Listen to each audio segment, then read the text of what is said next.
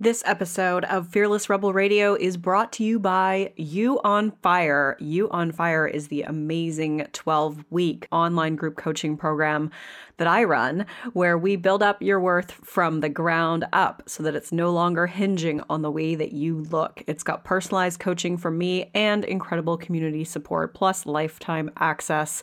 Get details on what's included in this program and sign up to be notified when doors open for the next cycle by going to summerinnanen.com forward slash you on fire. I would love to have you in that program and in that group. This is Fearless Rebel Radio, a podcast about body positivity, self worth, anti dieting, and feminism. I am your host, Summer Innanen, a professionally trained coach specializing in body image, self worth, and confidence, and the best selling author of Body Image Remix. If you're ready to break free of societal standards and stop living behind the number on your scale, then you have come to the right place. Welcome to the show. This is episode 153, and I am interviewing fat positive and feminist fertility coach and author of Fat and Fertile, Nicola Salmon, about how to accept your body, improve your health and fertility without focusing on size, and advocating for yourself with health professionals. You can find all the links and resources mentioned in this episode at summerinnanen.com forward slash 153.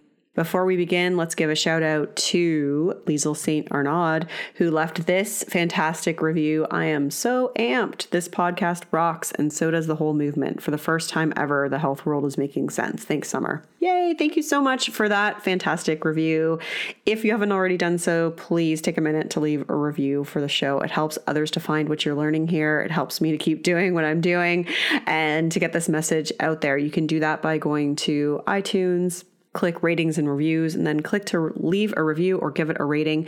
And also, you can subscribe to the show. You can subscribe to it via iTunes, via Spotify, via YouTube, and all the different places that it's available, and Stitcher too.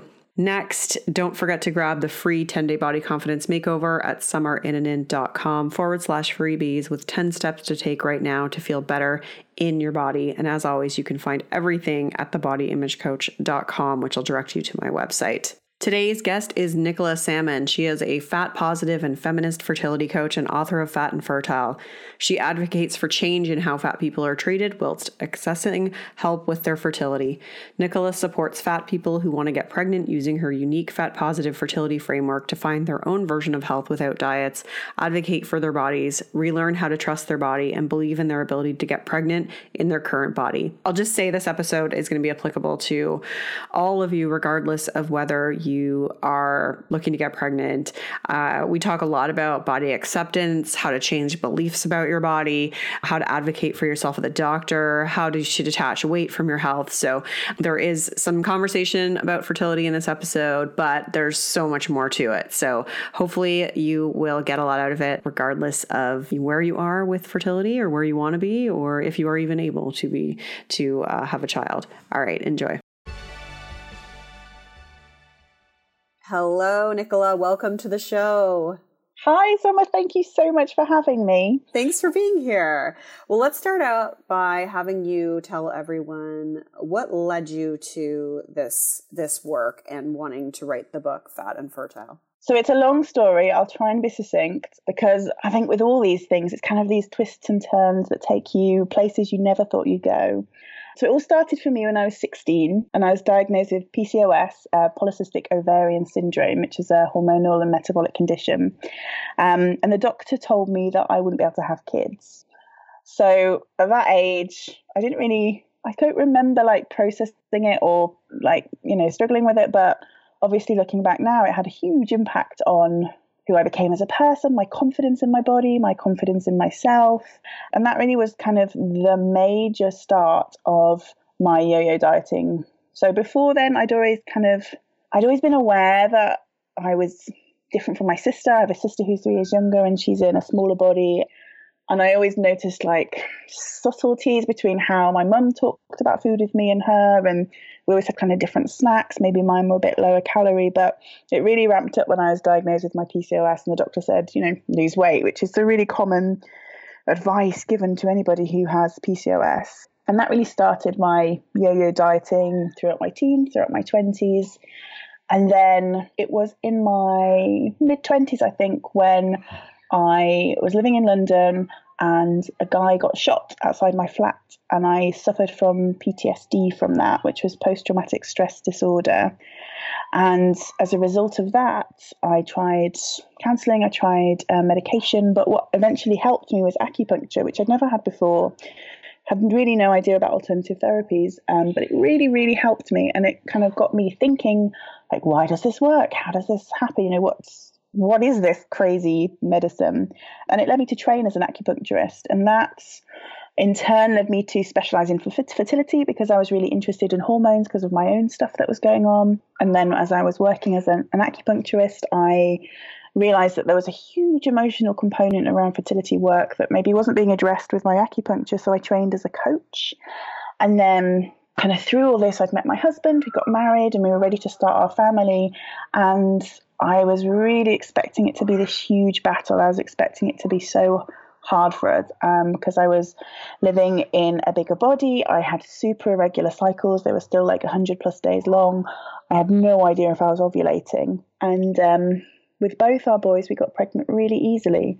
And we're so lucky. And that really planted a seed in my mind of, well, if it was so easy for me, why is there so much talk around it being difficult for people in bigger bodies to get pregnant? Why is there this idea that, you know, fat people can't get pregnant? And it kind of, when my boys were a little bit bigger um, and they were starting to explore food and learn about food and start eating, I really realized then that I didn't want to pass on all my dieting stuff and all my weight stuff to them.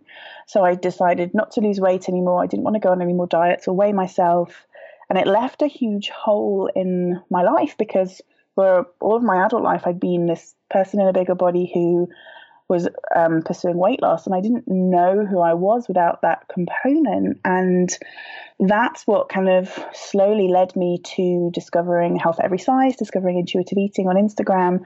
And kind of through that, I really realized that there was still such a huge diet industry in the fertility world. Like so many people talk about diet. If you Google fertility, then the first thing that's going to come up is fertility diets and what food you should eat and what food you should avoid. And it completely blew me away that this kind of dieting industry was was there in the fertility world and no one was talking about how you don't have to lose weight in order to be healthy and you can be in a bigger body and get pregnant and all this stuff. And i realized that okay well if nobody else is talking about it then i'm going to have to show up and start talking about this stuff. And slowly i learned about HAES and intuitive eating and all the ways that we can support people in bigger bodies. And i so passionate about this that I knew I had to make the information more accessible, and that's why I decided to write the book. Yeah, wow, that's a that's a really great story, and like it, you're obviously just meant to do this work. Like all the pieces kind of came into place for mm. you, and it's the book is so well written, like and accessible, and it fits in so much about how to really focus on uh, your health without it being about weight it was really just all the things that I wish I'd known kind of before I found health at every size and before I found that there was another way of being a fat person without kind of having to lose weight and feel that that was something that I was obliged to do. Yeah, so I'm curious to know, you know, because you talked about body acceptance being a big part of your of your process. Like, what what helped mm-hmm. you to accept your body? it was a really slow journey. It wasn't something that was, okay, I woke up one day and decided, hey, you know, my body's great. It was really, really, the, the, the biggest thing was cutting out the scales. Like that was the thing that I realized that was triggering most for me that I, every time I stepped on those scales, whatever the number said, I wasn't going to be happy, you know, whether it was a gain, a loss, or it stayed the same, I was going to berate myself about it. So getting rid of that was a really big step for me. And that was the thing that's kind of, kept me sane, I think, in terms of my size. But for me, kind of the thing that's supported me most is finding movement that I love. So, about two years ago now, I joined a gym and kind of go to classes regularly. And I'd never ever done that in my whole life, apart from like, you know, at high school when we had to do gym. Um, I'd never found any form of exercise where I really enjoyed it always before this time, I'd used exercise as a punishment for what I'd eaten, for my body, for any, you know, like how I felt about my body. And it was the really for the very first time that I'd done it just for like feeling good in myself and just for seeing how strong my body was because there's a lot of weightlifting involved and you know i'm just continually amazed with how incredible my body is and all these things it can do. And it's just yeah that for me has been so supportive in really encouraging me to just think about how awesome my body is mm-hmm. Yeah, it sounds like it's one of the it's like really helped you to appreciate appreciate what it can do and take take the focus away from weight. I know that's like that's like such a this is kind of off topic of what the things that I wanted to talk to you about today, but like um I know that's such a struggle for people is like how to incorporate movement and not have it be about weight. Like did you have anything that like really helped you kind of take weight out of the equation or take that sort of like focus of like, oh, well, I'll be burning this much cal, this many calories, calories, like that sort of mentality of, of calories in, calories out related to exercise? I mean, it's something that it definitely didn't just go away straight away. It's still that kind of, there was always that thought of, oh, well, maybe if I keep going, I'll be smaller or, you know, X, Y, Z. But for me, focusing on my mental health was really important because I noticed a huge difference in how I felt day to day mentally. And also, one of the things that happened almost like instantaneously in the first couple of months was that my periods started to regulate. And for, for me, that was such a huge sign that this was having a really positive impact on my health. Regardless of how it impacted my weight, I was like, you know, this is obviously doing something so good for my hormones and you know it's obviously having a really positive impact so I think, yeah, finding a place that's really accepting, finding a place, you know, for me, the people really help. So the people where I go are so supportive. There's no real talk about weight. And if there is, I mean, in a lot of these places, it's quite hard to avoid. I always make sure I leave the conversation and I always protect myself first around that. I'm just really clear about my boundaries, about what I'm willing and not willing to engage in. Yeah, that's good. Really good advice there. And one one of the things you talk about in the book is is changing beliefs about what it means to be what it means to be fat. Can you talk a little bit about like how you went about that or how you recommend others do that? Because I think that's obviously like such an important piece of cultivating acceptance and being able to change your relationship with healthy behaviors. Mm, so, I mean, the way I see beliefs is kind of like a lens in the world. So, it's like how you're viewing the world through your beliefs. And I think that whether you know about them or not, they are working on a, a deeper level and kind of informing the choices that you make in your day to day life and like how you decide what food you want to eat and how you decide what movement you want to do and how you want to spend your free time and how you react to situations. So I think the the biggest step that you can take with kind of uncovering what's going on for you and what's kind of controlling those unconscious decisions is to just really dig into what your beliefs are. So kind of what you believe about being fat, what you believe about your body, you know, because so many of us have this like ongoing rhetoric in our head of like, oh, my fat body means that I'm ugly, and fat means that I'm healthy, and fat means this, and fat means that. And we're conditioned to believe that. None of that stuff is, you know, when we kind of dig into it, none of it's really true. But because that's the, the, the story that we're fed time and time again in all different ways from the media and from our healthcare professionals and from what celebrities say, you know, everywhere, it kind of yeah it's i think it's about ch- wanting to be aware of those beliefs and then choosing your beliefs. You know you can change them and i think by knowing what they are to begin with it really goes a good way to for you to then decide do i want to believe that or not? And if the answer is no then you can choose to change it. Yeah and you really kind of push people to like find evidence against it like to to kind of you know try to almost test disprove it. Yeah, yeah. Dis- disprove is a better word. Yeah, yes, yes. Science experiment. You can get curious about this stuff, and you can really look in the real world and say, you know, well, what do I have to support that, and what what do I have to go against that? And I think by finding that evidence, you always um, find what you look for, right? So if you believe something, then often, you know, if you believe that every time you see a black cat something bad happens then you're going to have that positive bias so every time you see a black cat and something bad happens you'll remember that Whereas every time you see a black cat and something doesn't happen, you don't remember it. So it's like it's supporting yourself in the kind of the psychology around it and creating these patterns so that you can really reinforce the positive beliefs that you want to have. Nice, so good. You and so I think like this kind of is related to that, but you mentioned you almost didn't write the book.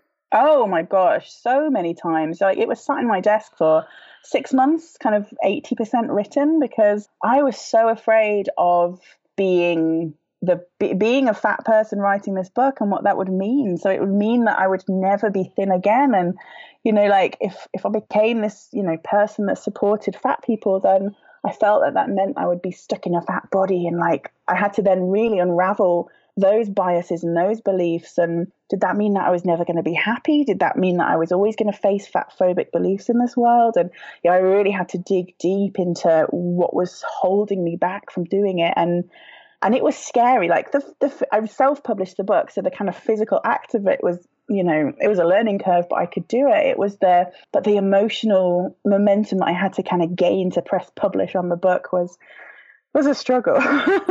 yeah. Did it help you? Do you feel like it really helped you kind of like, you know, reclaim some power back once you really took a stand and was like, this is how I identify, this is what the work I do was that helpful for you? Yes. Yeah. Totally. It really helped me just stand in it. And I have had, you know, before I published the book, there were at least two or three people who I'd consider my peers, either kind of in the fertility world or in the nutrition world, who who were really quite vicious to me and quite mean about, you know, they'd send me messages and tell me that the work I was doing was wrong and that it was really um, unethical and how could I do this to people and yeah, like quite you know, and it did make me question, you know, am I doing the right thing? Like, do I really believe this? And when it came down to it, I 100% believe this. And the more, you know, the more I study the subject, the more research I find to support it.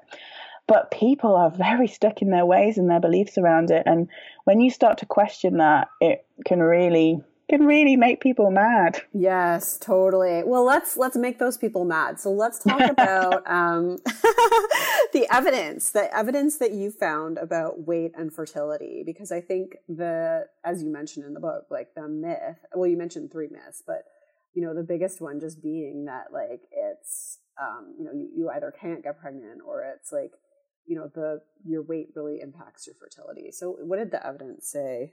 So, I mean, I found to start with a lot of the evidence that I found around fat people and fertility was really fat phobic. So, a lot of it didn't take into account some of the really big components that we know affect this science. So, weight stigma and weight cycling have a huge impact on how people how people kind of show up in these studies, but they were not taken into account. So a lot of the research I think is really flawed and the fact that it also kind of just takes the presumption that fat equals bad and they start on that foundation. So obviously they never dig, dig into kind of what's what's going on beyond that. But yeah, I found so many studies that supported the fact that IVF has the same outcome regardless of your BMI. I found, you know, all the studies that show that although ovulation, because a lot of people in bigger bodies often have PCOS, it's something that's quite common that they go together. But what a lot of the studies say, well, okay, if you're in a bigger body, that means that you can't ovulate. So it's obviously your size that's the problem. And actually, it's not a causation, it's a correlation. And, you know, they both have the same root issue. So it's, it's really kind of digging into that research and what they're making it mean versus, you know, based on their biases around fat equals bad rather than what the evidence is actually showing. Mm-hmm. And I think you mention and you can obviously like mention it correctly because I, I might just uh, mess it up here, but that there was no evidence that like weight loss improves fertility. Mm. Is that right?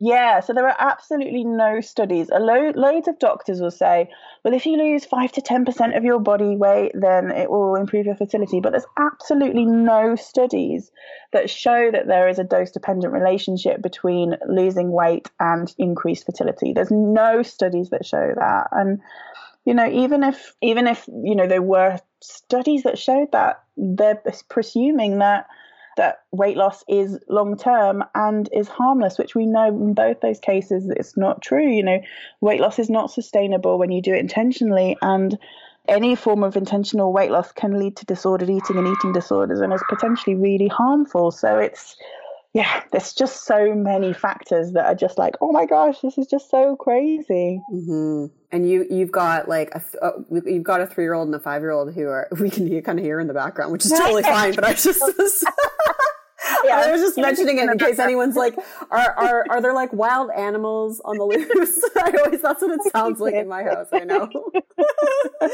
um, yeah. They're, they're my yeah they're my two boys which I conceived in a big body and gave birth naturally in my big body which again the news doesn't really like yeah yeah but such so, so amazing um so so yeah like I think you know with with clients that I've I've worked with and people have always come to me and it's like they go to the doctor when they're first trying to get pregnant and immediately the doctor is like well you have to lose weight. So so what is your advice to someone who's been told they must lose weight to get pregnant?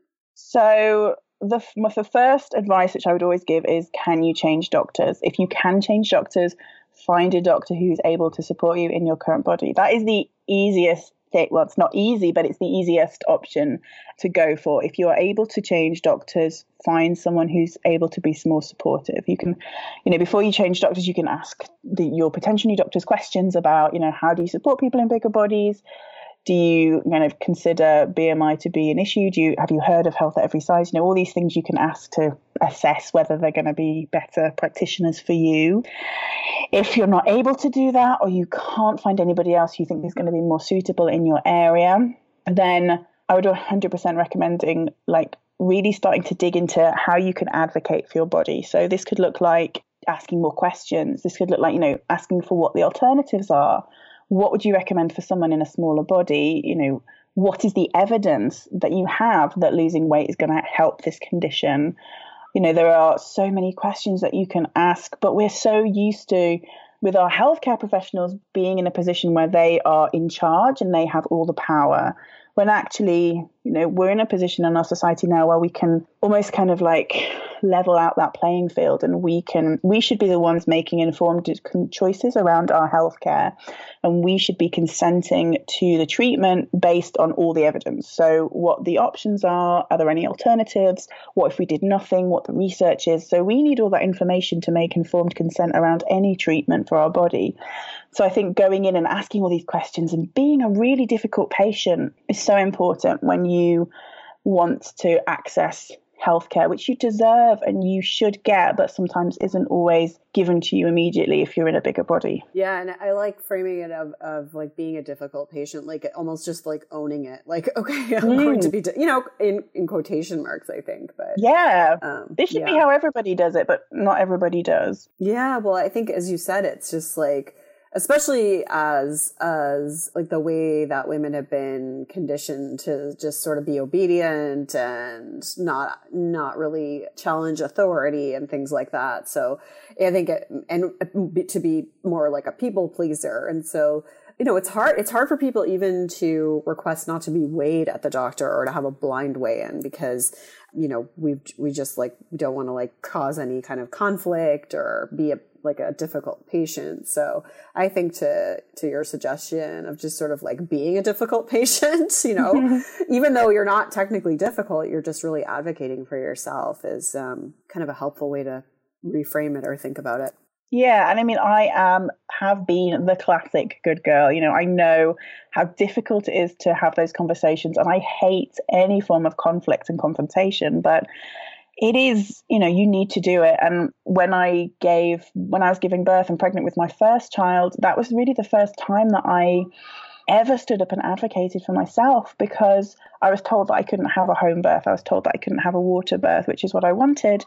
And I did the research. I realized that actually there wasn't enough research to support their decision. And I had that difficult conversation. And I was so glad that I did. And it was so empowering because I ended up getting what I wanted. I mean, I I had their agreement. In the end, I didn't have the birth that I wanted, but I was so happy that I'd stood up for myself. And I think it's really important to acknowledge that these conversations take so much emotional energy sometimes. And it's okay if you don't have that emotional energy right now to give to that conversation, or you have that conversation through floods of tears, or you need someone else there to help you and support you while you advocate for yourself. All those things are really valid. You just have to get through that conversation however you can. Mm-hmm. Yeah, so important. And so let's talk about the the fat positive framework that you that you recommend Yeah, do do you want to just kind of dive into like the, an overview of, of that to tell everyone about yeah how, and I feel like this is what I was saying um, to you before we started recording is that like you can really use this for just your health in general. It's not even like obviously the book is geared towards people trying to improve fertility, but I feel like anyone could benefit from this framework. Mm, totally. I mean, these, when I was kind of really thinking about what the key components were for supporting people in bigger bodies, these are really the four things that stand out that might be really different from somebody else who's in a smaller body because these are the things that are just kind of can be tricky to wrestle with. So it's it's based on four key components. So the first one, the F in the fat positive, is about formulating a healthcare plan that doesn't involve weight loss and um, dieting. And if you've been in a bigger body for any kind of length of your life, or even if you haven't, so much of what your health means is defined by what the scales say, or what diet you're on, or how many calories you're eating. You know, even like friends that I have that are in smaller bodies can be completely obsessed by their macronutrients and kind of how much fat and protein and and all this and all that, and whether it's keto or you know, and it's it's a crazy it's a crazy way to live. And yeah, just being able to reframe your health in terms of you know how much energy you want to have and how much sleep you're getting and how how does it feel to be in your body and how is your mental health you know all these things that actually have a really impactful way on your life like they make such a huge difference to how you live your life day in day out. I think they're so important and measurable ways that you can look at your health. And then the a is for advocating so really learning how to stand up and support your own health and ask and get what you need from that because you know this is something i wish we didn't have to do but people in bigger bodies and other marginalized groups really do have to advocate for their health and ask for what they need and what they want to get from their healthcare providers. The third one is trust, so T for trust. Um, and because so many people have been on diets and have been told from external sources, you know, what you should eat and how you should do this and how you should not listen to your body and just keep working. And, you know, we're in a society where we've got to do, do, do, do, do, and that's what you're supposed to do.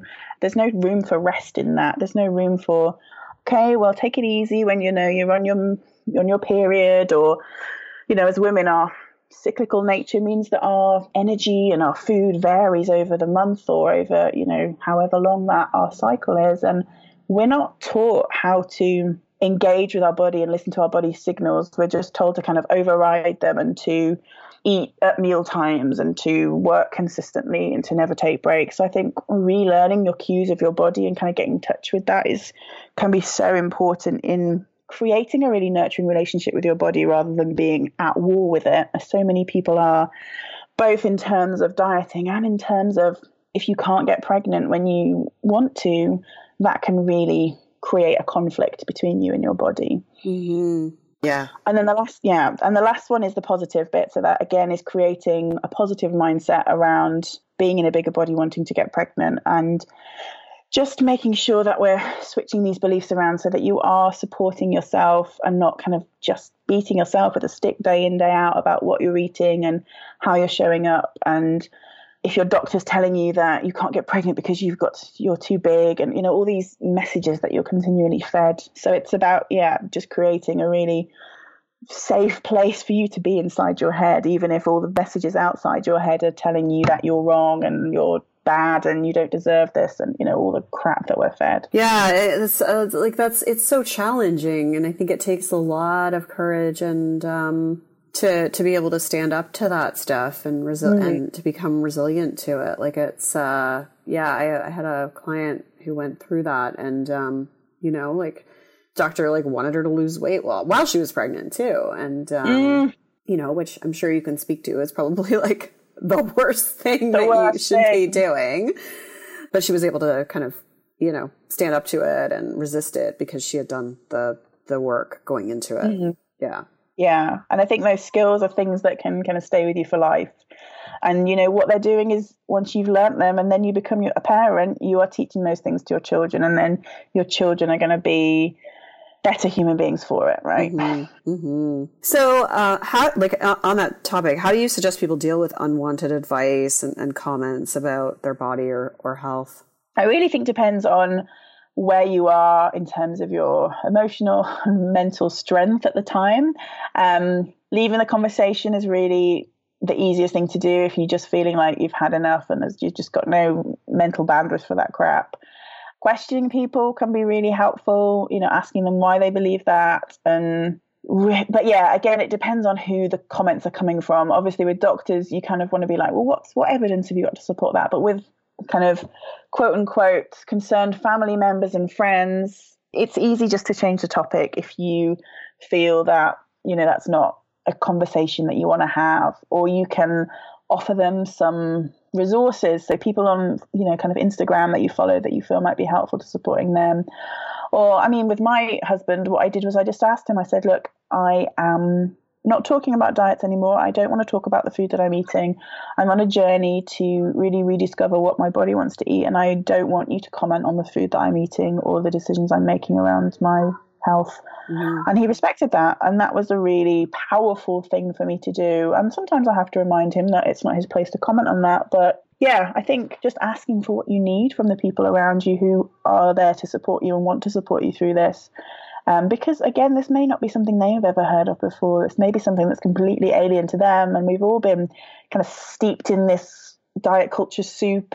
So when learning it can be challenging, but if you give people um, some tools and some guidance as to how you want to be treated and stick with your boundaries around that. So if people slip, you just say, you know, I really don't want you to comment on that, or I really don't want to talk about diets with that, or yeah. And if people are still being crap around it and still not um, honoring your boundaries, then they don't have to be in your life anymore. Yeah, yeah, yeah. Which is hard, but also yeah. like you know, boundaries are hard. Yeah even if it's a short amount of time, you know, like you need to be away from them for your mental health. Mm-hmm. Your mental health should be completely the number one of your priority. Mm-hmm. So one of the, one of the things I wanted to make sure I talked to you about was um, IVF. So uh, mm. you know, I've worked with or I've, I've worked with people before. I've heard from people before that they've gone to try to get IVF and they've been told they they're not allowed um, because of their BMI. So you know what is your advice to someone who's who's experiencing something like that? It is hard. And the problem we have in our country in the UK is that we have the NHS which is free at point healthcare system. And people um, are getting turned away because of this BMI criteria. And you know it's expensive to go to private clinics. And this just means that some people are never going to be parents. And for this hoop, they you know people feel that they ha- have to lose weight in order to jump through this hoop to access the free healthcare, and it is frightening. I mean, there are some clinics that will support you no matter your BMI, and you know look for those clinics um, if you need some like some guidance, some advice, you know, send me a message on Instagram or or via email, and I can see if I can help you find a clinic that will support you. But those clinics are going to be the ones where you'll get the best support as well, because they are not going to be fat shaming you if they understand about health at every size and why the BMI limit is absolutely appalling. Um, but yeah, the actual BMI limit itself, BMI is is not an individual measure of health. It means absolutely nothing. The um, the boundaries are completely arbitrary. The BMI of 30 is just a nice round number for the clinics to use. Yeah, there is no evidence. It's just ridiculous. it's just, bad. There's no evidence to support the fact that anybody over a BMI, you know, if your BMI 30.1, it's going to have any difference than somebody who's a BMI of 29.9. Yeah. And it's it's just and it's just an access thing. It's just something that the clinics use to stop people in bigger bodies getting access to fertility treatment because they believe that they um, you know, are going to have risks, higher risks in pregnancy, and there are higher risks in pregnancy for people in bigger bodies. But that should be something that people in bigger bodies consent to. You know, make them aware of the risks so they can consent to that. And we should be looking at why those risks actually exist, because again, you know, weight stigma, weight cycling, all this has a huge impact on these risks. And then one of the biggest things that I see arguments for not providing um, IVF to people in bigger bodies is to do with like the future health of the child, and there is mm. absolutely no evidence to support that. Mm-hmm. There is no evidence to support that people in bigger bodies will then have unhealthy children and then will then be bad parents. It's just this horrible, horrible idea that people have, you know, created. And we know that health is created by you know kind of socio-economical factors much more than any food that people will eat and any, you know, movement they'll do and any of the factors that they can control. It's just, yeah, it's crazy. Mm-hmm. Yeah, yeah. It's so hard. And I think, like, in a lot of countries, it's just, it is something that people have to pay for unless they have mm. some kind of, at least here in Canada, like, you would have to pay for it unless you had unless by some stroke of luck your employer had like this this really really comprehensive benefit plan. Yeah. Um, and I think here as well, like there's limits on the BMI. So for some people, they would literally just be shut out of that unless mm-hmm. they did something to you know you know to try and to change their BMI, which we know is not sustainable and can impact your overall health and mental health and everything else. So, but I mean, people will go to that risk just to, to be able to have a family, which I, I understand. Like, I, especially having yeah. a child now, like I, I get that. Um, but it's just, uh, it's, it's an awful way that weight stigma impacts, um, impacts people's lives. Yeah. It's so sad that it's, yeah, and it's completely understandable why people would jump through that hoop to get their family but again, you know, this is something that I'm trying to encourage people to do now. If they have the energy, is to push back at the clinics and to, you know, I have like a free research download that you can get off my website, which will, you know, is just a summary of all the the research that I've got in my book to give to clinicians, to give to doctors, so that they can look into this and maybe, you know, slowly, slowly we can change this completely arbitrary and ridiculous BMI limit. Yeah, good. Well, it's so great that you put together so many resources. There's lots of resources that you mention in your mm. book, like exercises and resources. And, you know, as I said, like, I think even if you're someone who maybe has diabetes or PCOS or like another health condition and you're like, how do I manage? My doctor's just telling me I need to lose weight. Like, you could totally use your book for this as well, even though, even though like it's, it's, you know, it's for fertility, but it's, it's so much bigger than that. Like, you really are just talking about like, okay, let's shift the way you think about health. Let's focus on other factors and take weight out of the equation and, and give you tools to advocate better for yourself at the doctor. Yeah. And I think having those tools yourself and just empowering yourself with that information is is just so vital. Yeah. Yeah, absolutely.